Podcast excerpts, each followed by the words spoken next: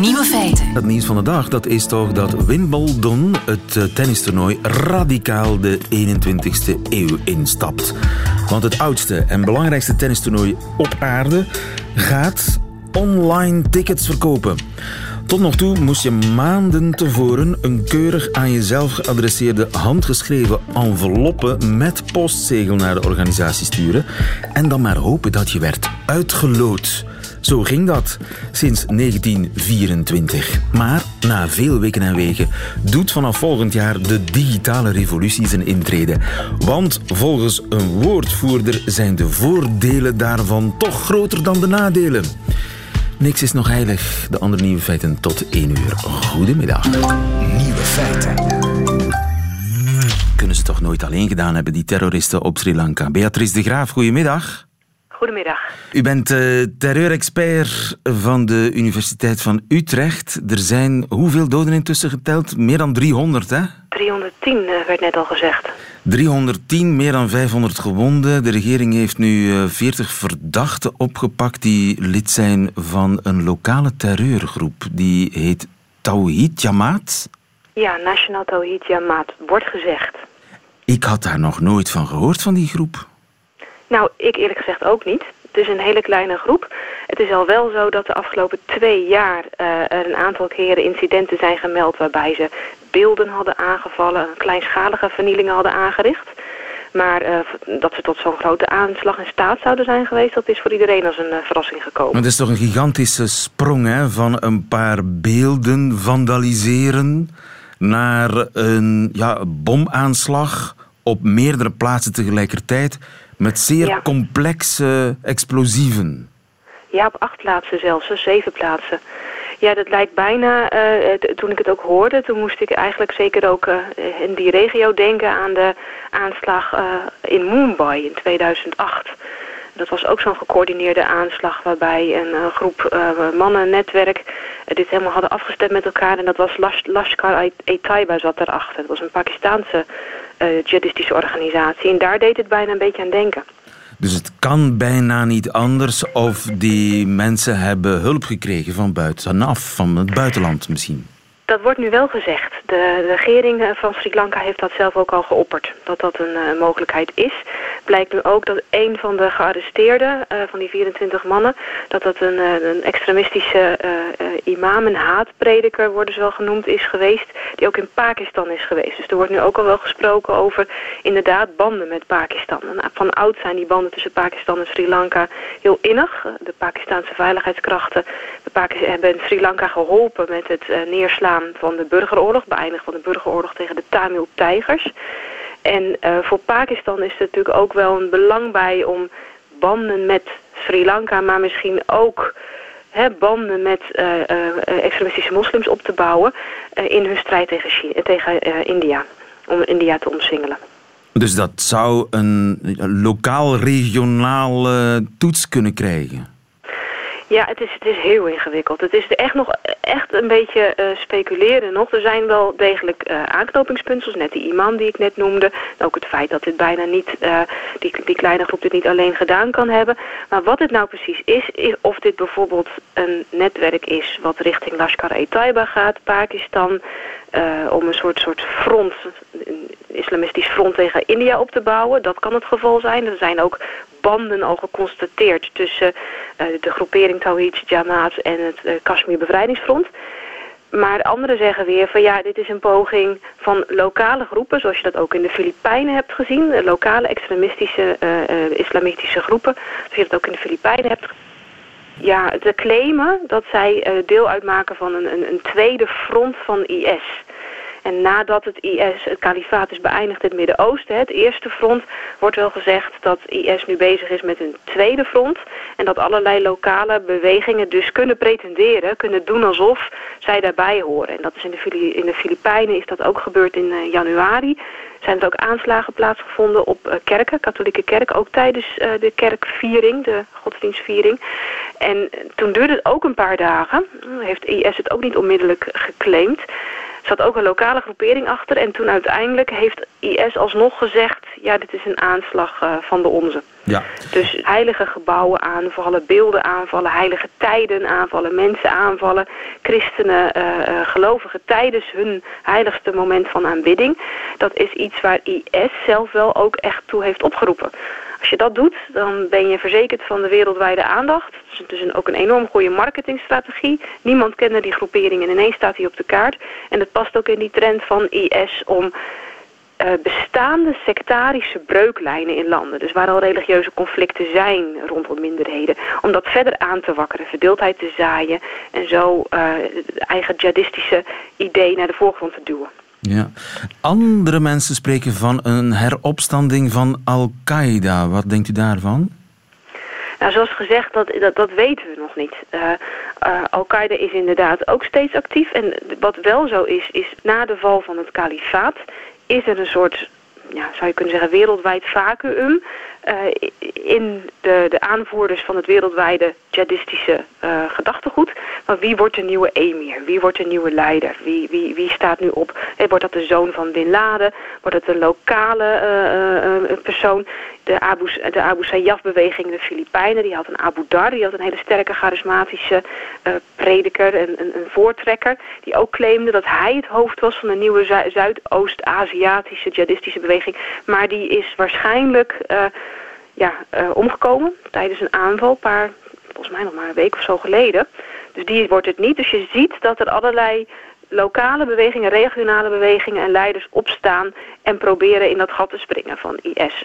of dat dan Al-Qaeda is of groeperingen die zich toch met IS affiliëren, dat, dat kan je nu nog niet goed zeggen. Dan moeten we eerst iets meer weten van de, van de, na het onderzoek. Ja, maar de terreurbewegingen zijn nog lang niet dood. Dat is duidelijk. Nou ja, en vooral ook, de, uh, je kunt zeggen dus de dreiging, die terreurbewegingen is er. Maar wat eigenlijk minstens net zo erg is, is dat dus de weerstand, de bescherming uh, van minderheden, van christenen in die gebieden zo ontzettend laag is. De koptische christenen worden in Egypte steeds aangevallen. Christenen in Indonesië, uh, in Maleisië, in de Filipijnen, nu ook dus in Sri Lanka, in Pakistan. Dus het zijn ook de regeringen van die landen zelf die er blijkbaar ja, niet zo mee zitten dat dit soort dreigingen bestaan. En dat is natuurlijk wel een grote zorg. En daar zou ook de internationale statengemeenschap wat aan kunnen doen. Duidelijk. Dankjewel, Beatrice de Graaf. Goedemiddag. Dank u wel. Nieuwe feiten. De Buxusmod is nog maar een begin, Mirjam Dumortier. Goedemiddag. Goedemiddag.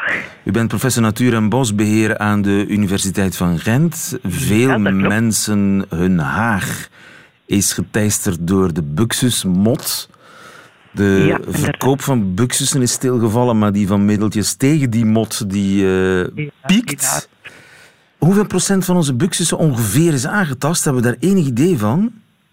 Goh, dat zou ik niet direct weten hoor, maar de buxusmot is zich enorm aan het verspreiden, nee, heel snel. Want er staan overal buxushaagjes, dus het gaat heel gemakkelijk. He. Wanneer één struikje op is, verhuist ze gewoon naar de volgende struik. Dus overal in België en zelfs overal in Europa worstelt men met de buxusmot. Ja, en hoe is die bij ons gekomen? Wel, dat, dat is, daarom is de buxusmot eigenlijk een mooi voorbeeld van ja, een nonchalante omgang met natuur. Ja, eigenlijk, eh, het is eigenlijk heel dom weg. onze buxus is een inheemse soort, die, die groeit hier goed. Vooral in, in de Maasvallei, de westelijke Maasvallei. En men is die gaan kweken al honderden jaren geleden. Kasteeltuinen, dat heeft ook allerlei toepassingen. Uh, maar op een zeker moment merkte men van, tja, dat is goedkoper als we dat in China laten produceren. Dus men heeft onze buxus naar China gebracht. En daar is men verder gaan produceren en systematisch beginnen exporteren naar eh, België en naar Europa. Dus wij zijn systematisch gaan importeren uit China. Nu, potplanten over zo'n grote afstanden transporteren, dat is niet zonder risico. Dat zit gewoon vol met allerlei beestjes. En op een zeker moment moet daar een buxusmot of een rupsje of een paar eitjes bij geweest zijn. Dus die is zo meegekomen met onze eigen buxus terug naar Europa. Dus het is eigenlijk heel jammer. We hadden veel beter gewoon onze buxussen hier gekweekt. Ja. Dat was dan nooit gebeurd. De buxus was beter thuisgebleven. Ja, inderdaad. En dat geldt waarschijnlijk ook voor andere planten. inderdaad allerlei planten en dieren. Ja, we transporteren enorm veel levende organismen rond de wereld. En heel dikwijls beseffen we die dingen. Bijvoorbeeld met de buxus, we dachten dat we alleen buxus importeerden, maar we importeerden veel meer. En zo zijn er uh, talrijke voorbeelden. Noem eens wat. Van, zo. Bijvoorbeeld als ik nu voortdoe met die potplanten. Uh, in Engeland, in, in, de hele UK en in Ierland hebben ze heel veel problemen met een Nieuw-Zeelandse platform. Die is ook met potgrond meegekomen naar, naar Engeland en die is zich daar massaal beginnen verspreiden. Het probleem daar met die platworm is dat die alle regenwormen opeet. Regenwormen zijn enorm essentieel voor de bodem, voor het bodemecosysteem. Dus als die regenwormen weg zijn, is dat problematisch. Dus dat zit nu overal in, in Engeland en Ierland. Het zit nog niet op het continent. Dus we moeten heel voorzichtig zijn met potplanten van Engeland naar hier brengen. Ja, ja. Dus wie op vakantie gaat naar de Cotswolds en denkt van oh, die geraakt daar geïnspireerd door de mooie tuin, die moet enorm oppassen van daar niet gewoon een plantje mee te brengen bij ons in de tuin te planten en hop, het is gestart. En, en die verspreidt zich uh, heel gemakkelijk. Sowieso. Planten laten migreren is een slecht idee. Want je brengt van alle soorten andere diertjes ja, mee die... Inderdaad, inderdaad. Boontjes uit Kenia, dat zou eigenlijk niet mogen. Ja, er zijn regels voor de soorten waarvan men heeft bewezen dit is heel negatief.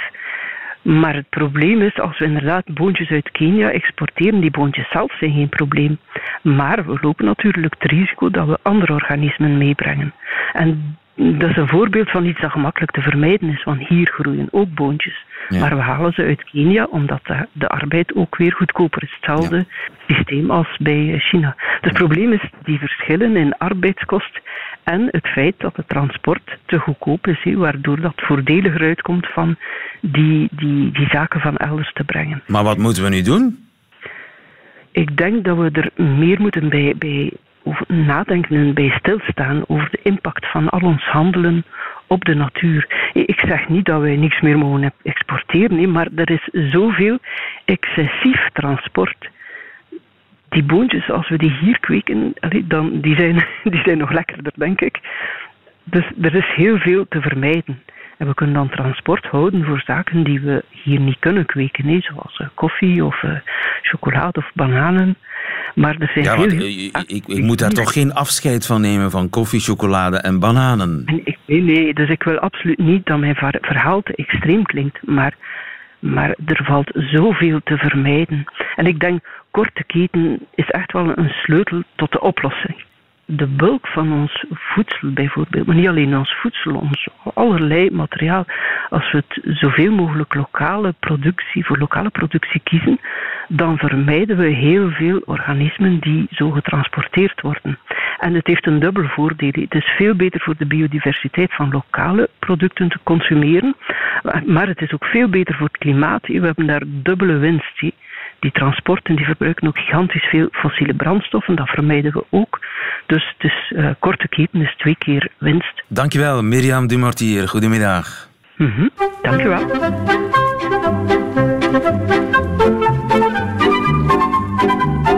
Nieuwe feiten. In Rome zijn het de blauwe hesjes die op straat komen. Blauwe hesjes, inderdaad. Die zijn boos op het stadsbestuur die, zo vinden zij, hun stad laat verloederen. Maar blauwe hesjes betogen niet. Nee, ze doen de dingen die het stadsbestuur niet doet. En dat doen ze dan maar zelf. Angelo van Schaik ging met hen mee op stap in Rome. Een groep van, ik denk, uh, 15 vrijwilligers, allemaal met blauwe hesjes aan, waarop staat Retake Roma. Operazione Fai da Te, oftewel de doe-het-zelf uh, actie. In een park in Monte Sacro, dat is in het uh, noordoosten van de stad Rome. Gewapend met ja, vuilniszakken en grijpers gaat deze groep rommel opruimen. Qui si entrava dal parco e quando si entrava qui c'era spazzatura lì, questo sporco, era un disastro. Emanuela Fiorenza is ehm, verantwoordelijk voor deze groep van Retake Roma in dit, eh, dit gedeelte van de stad. En zij, uh, zij zegt, we hebben hier behalve schoonmaken, behalve rommel opruimen, hebben wij ook uh, bloemen geplant. Nou, het gevolg is dat er dus allerlei oudere mensen uit de buurt hier plantenbakken gaan hangen, gaan neerhangen en plantjes gaan verzorgen. We hebben tulpen geplant. En iedereen in de buurt ging foto's maken toen die in bloei stonden. Nou, dat ja, dat is precies wat wij eh, voor ogen hebben. Dat mensen eh, de stad weer een beetje leefbaar gaan maken.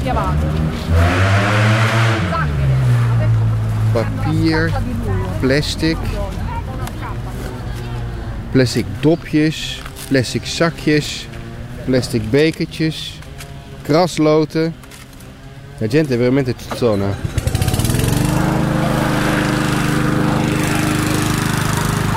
Grasmaaien. Emanuela, ma hoe lang doen jullie dit al? Da, da quanto tempo che lo fate?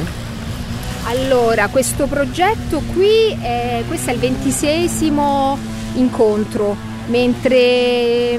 Dit is de, de 26e keer dat we dit doen. Het is een half jaar zeg maar in deze wijk. Maar zeg, ik woon hier al heel lang. Ja, ik heb twee kinderen, dus ik wilde mijn kinderen graag ja, hier naar het park, in het park laten spelen. Maar andere ouders zeggen, ja nee, we, moeten, we gaan een ander parkje verderop. Uh, want dat is veel schoner. Dat betekent dus dat ik in de auto moest stappen om dan uh, mijn kinderen ergens anders te laten spelen. Dus zeg, dat vond ik absurd. Dus ik heb gewoon, ben gewoon begonnen om de boel een beetje schoon te maken. En langzaam zijn er andere ouders uh, bijgekomen die mij gingen helpen. En zo, zo begin je dus met het opruimen van je eigen, van je eigen omgeving.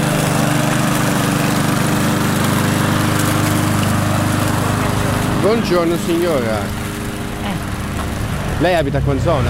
Sì, perché? Cosa pensa? Di, eh, adesso stanno qua, per, quindi lei non osa dire niente di negativo. No, no io ho già detto quello che pensavo. Ho detto ci sono i cittadini volontari come loro che sono bravissimi. A... Deze oude, oudere mevrouw die hier in de buurt woont, komt met haar uh, rode boodschappenwagentje het park ingelopen. En zij zegt... Uh, dat ze goed werk doen. Uh, ze zegt de stad is de afgelopen jaren veel smerig geworden. Mensen interesseert het niet zo heel erg. Tu vieni qua ogni settimana? Sì, tutti i mercoledì. Pure sabato ogni tanto quando c'è da fare qualche cosa. Io ho sempre vissuto qua e... Zegt, uh, ik woon hier al mijn hele leven, dus ik kom hier één keer in de week helpen. Um, ik laat zelf mijn hond hier uit. De, de, kinderen komen hier spelen, oude vrouwen komen hier een beetje in het parkje, op het bankje zitten in het park. Hij zegt, als we allemaal een klein beetje doen, dan, uh, dan wordt het allemaal leefbaarder. Er zijn steeds meer van dit soort groepen. Retake Roma, waar jullie dan toe behoren. Je hebt uh, de Gap. Uh, is een soort ja, guerrilla-strijders, zullen maar zeggen. Tapami, mensen die uh, de, de gaten in de weg maken. Um, is dat niet gewoon een beetje een soort van failliet van de gemeente Rome? Dat ze dus niet in staat zijn om de stad fatsoenlijk bij te houden? Allora, questa è una eh, associazione che fanno spesso. Eh, però io penso che al di là della. Mm, dat verband wordt vaak gelegd en ik denk niet dat het helemaal terecht is. Wat wij doen is het aanwakkeren van de burgerszin uh, onder Romeinen. En dat is namelijk iets wat hier in de stad nogal ontbreekt. Uh, de stad heeft grote problemen, vooral financiële problemen. En kan dus niet alles, uh, niet voor alles zorg dragen. En ehm, wat wij doen is eigenlijk de stad een beetje helpen, de mensen een beetje helpen. Hopen dat er steeds meer mensen zich, uh, zich bij ons aansluiten en uh, zich uh, gaan bezighouden met hun eigen gemeenschap, met hun eigen leefomgeving. Dat is eigenlijk het doel van Retake Roma. Nieuwe feiten. Is er iets vrediger dan een vijvertje? Nou, Stadsvijvers die stoten jaarlijks evenveel uit als bijna 200.000 auto's. Tot die conclusie komt Tamara. Dag Tamara. Hallo, goedemiddag. Tamara van Bergen, jij bent milieuwetenschapper aan de Radboud Universiteit in Nijmegen, Nederland. En jij hebt een jaar lang bij een vijver gezeten. Ja, dat klopt. Welke vijver? Het was een vijver uh, vlakbij onze universiteit in Malden, vlakbij Nijmegen. Uh, en daar hebben we eigenlijk elke maand 24 uur lang een soort van veldexpeditie in de stad gedaan. Om uh, te weten te komen wat uh, zo'n stadsvijver dus uitstoot aan broeikasgassen. En heb je daar speciale apparatuur voor nodig om te meten wat er voor gassen uit dat wateroppervlak opborrelt? Ja, zeker. Daar heb je uh, speciale uh, meetapparatuur voor. En uh, je hebt twee soorten van emissie. Zowel opgelost uit water of echt in bubbels. En met name die bubbels bleken heel veel gevormd te worden in de vijver. En wat zit daarin, in, in zo'n bubbel? Ja, er zitten dus meerdere gassen in, maar vooral methaan. Methaan? En waar komt ja, dat methaan, methaan vandaan? Ja, dat uh, wordt dus gevormd in de bodem als de stoffen afgebroken worden. Uh, dus dan moet je denken aan bladeren, maar ook de algen of uh, wat al in het nieuws is geweest, ook eendenvoer. dat belandt allemaal op de bodem van zo'n vijver. En dat wordt een soort van slurry waar dan zonder zuurstof methaan wordt gevormd. En dat komt er dan via bubbels weer uit. Maar dat eendenvoer, dat is, dat is opgegeten? Of dat is gewoon naar de bodem gezakt? Nee, dat is vaak dan gewoon naar de bodem gezakt. Dus het hangt natuurlijk af van de locatie waar je over praat wat het effect is. Maar uh, als het dus overmatig gevoerd wordt, meer dan dat de eenden kunnen eten, wat in stadsvijvers soms het geval is, dan, uh, ja, dan wordt dat dus gebruikt als methaan, om methaan van te vormen. En dus methaan komt er uit zo'n vijver. Zijn er nog schadelijke gassen? Ja, ook CO2 komt eruit. Dat hebben we dus ook gemeten. En uh, we wisten al wel dat wateren onder bepaalde condities broeikasgassen uitstoten. We hadden eigenlijk ook verwacht dat ze door de hoeveelheid algen het ook zouden opnemen. Maar dat was eigenlijk nooit het geval. Dus er komt altijd uh, CO2 en methaan uit. En als je alle stadsvijvers van Nederland bij elkaar zou optellen, dan kom je op een uitstoot van om en bij de 200.000 auto's. Ja. Ja, dat klopt. En dat zijn auto's die constant aan het rijden zijn? Nee, nee. Dus we Ah. zijn dan wel uitgegaan van een gemiddelde hoeveelheid rijden per jaar. En we hebben dan eh, voor methaan weten we bijvoorbeeld dat het een eh, 35 keer sterker broeikasgas is dan CO2. Dus op die manier hebben we dat ook geteld als CO2. Dat is iets wat heel gebruikelijk is. Dan praat je over equivalent, equivalenten. Juist. Want methaan is En, een eh, veel sterker broeikasgas dan CO2. Ja. Maar, maar eh, methaan wordt niet uitgestoten door auto's natuurlijk. Maar als je het alles, alle vergelijkingen maakt en alle dingen, rekening houdt met alle ja, evenwaardigheden, dan kom je uit op ongeveer 200.000 auto's. Ja, ik weet niet hoeveel auto's er in een, in een stad van een miljoen inwoners rijden. Ongeveer 200.000, denk ik. Ja, dat zou kunnen ongeveer. Ja, ik had zag in Nederland is het ongeveer 1% van het vervoer waar je het dan over hebt. Ja, nu dat is in elk geval gigantisch wat zo'n vijver uitstoot. Ja, en het is vooral ook, ehm, we hebben deze schatting, eh, dit is een ruwe schatting die we gemaakt hebben. Maar er is dus ook bijna niks over bekend. Dus er zijn heel weinig metingen gedaan. En wij hopen hiermee dus ook te laten zien van... ten eerste moeten vijvers goed onderhouden worden, dat ze schoon blijven. En ten tweede zouden, zouden we dus ook wat meer metingen moeten doen... om te weten hoeveel ze nou bijdragen. En dat schoonhouden, dat zou kunnen helpen. Dat zou de, de uitstoot kunnen reduceren. Eh, nou, een van de eh, dingen die gedaan kan worden is een verbeterd rioolstelsel, waarbij ook de eerste bui van het regenwater echt eh, terechtkomt in de rioolwaterzuivering in plaats van in zo'n vijver, want er zit heel veel straatvuil in. Eh, en je hebt het dan ook over ja, bijvoorbeeld wat voor soort bomen er aangeplant worden, ook naast zo'n aangelegde vijver. Eh, dat soort zaken kunnen allemaal helpen. Ja, eigenlijk zijn het nu een soort van afvalbakken. En, en eh, door allerlei chemische, biochemische processen ontstaat er ja. ja, broeikasgassen. Ontstaan er broeikasgassen zoals CO2 en methaan. Dus als we die vijvers netjes houden, niet langer als een soort vuilbak eh, gaan gebruiken, dan eh, gaan we het probleem vanzelf oplossen. Ja, ja, dat is zeker zo. Dus dat is het goede nieuws. Je kan er ook eh, iets aan doen. Je hoeft niet alle vijvers dicht te gooien. Nee, ja, zeker. Dat zou ik, zou ik niet voor zijn, want we voegen ook heel veel positiefs toe. Zoals de natuur in de stad natuurlijk. En kan ik zelf iets doen? Bijvoorbeeld stoppen met eenden voeren of zoiets? Ja, in ieder geval uh, het zou helpen als ze niet overmatig gevoerd worden. Dus als je het wel doet, dat je het maar een klein beetje doet. Dat je niet een heel brood in de vijver gooit. Uh, en andere dingen die kunnen helpen is bijvoorbeeld ook het opruimen van hondenpoep aan zo'n oever. Wat erin zou kunnen spoelen. En hetzelfde geldt dan ook voor bladval en dat soort dingen. Maar dat is natuurlijk niet voor de mensen thuis uh, om te doen. Ja, Hou de, de stadsvijvertjes een beetje proper. Tamara van Bergen, dankjewel. Goedemiddag. Ja. Nieuwe feiten. Middagjournaal. Liefste landgenoten. Er zijn weinig slagzinnen die mij beter definiëren dan die van Radio 1. Altijd benieuwd.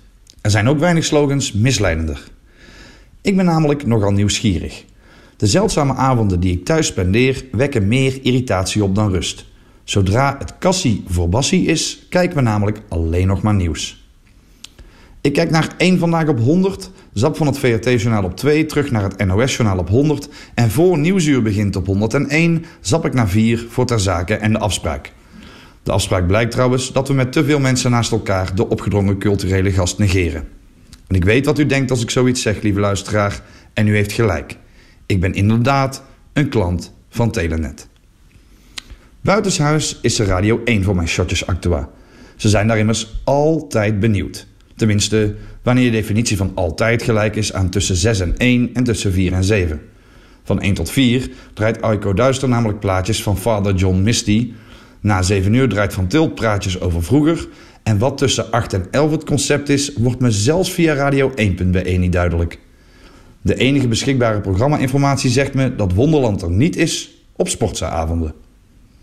Van 11 tot 6 tenslotte is er het unieke format waarin een playlist af en toe wordt onderbroken door de titel van het programma.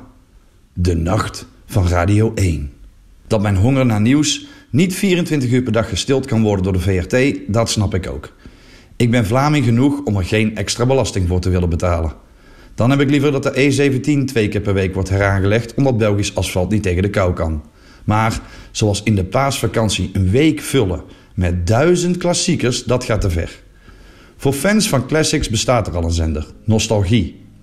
Mensen die graag klassiek horen, kunnen terecht op Clara. En voor iedereen die een hit van weleer graag afgewisseld hoort met een slager van nu, is er Radio 2. En dan is er voor de zoekende mensen nog Stubru, de zender die zo hard de weg kwijt is dat zelfs het nieuwe logo verward is. Dus herpak jezelf Radio 1. Geef Aiko Duister de eigen zender die ze verdient. Laat Van Tilt Stubru redden maar geef ons actualiteit in plaats van hitlijsten. Elke middag vier uur nieuwe feiten en elke nacht weer een minuutje langer nieuws met Chris van den Abelen. Begin er vannacht maar mee. Dan zal ik er morgen over zwijgen. Als ik niet vervangen ben tegen dan. Door de middag van Radio 1.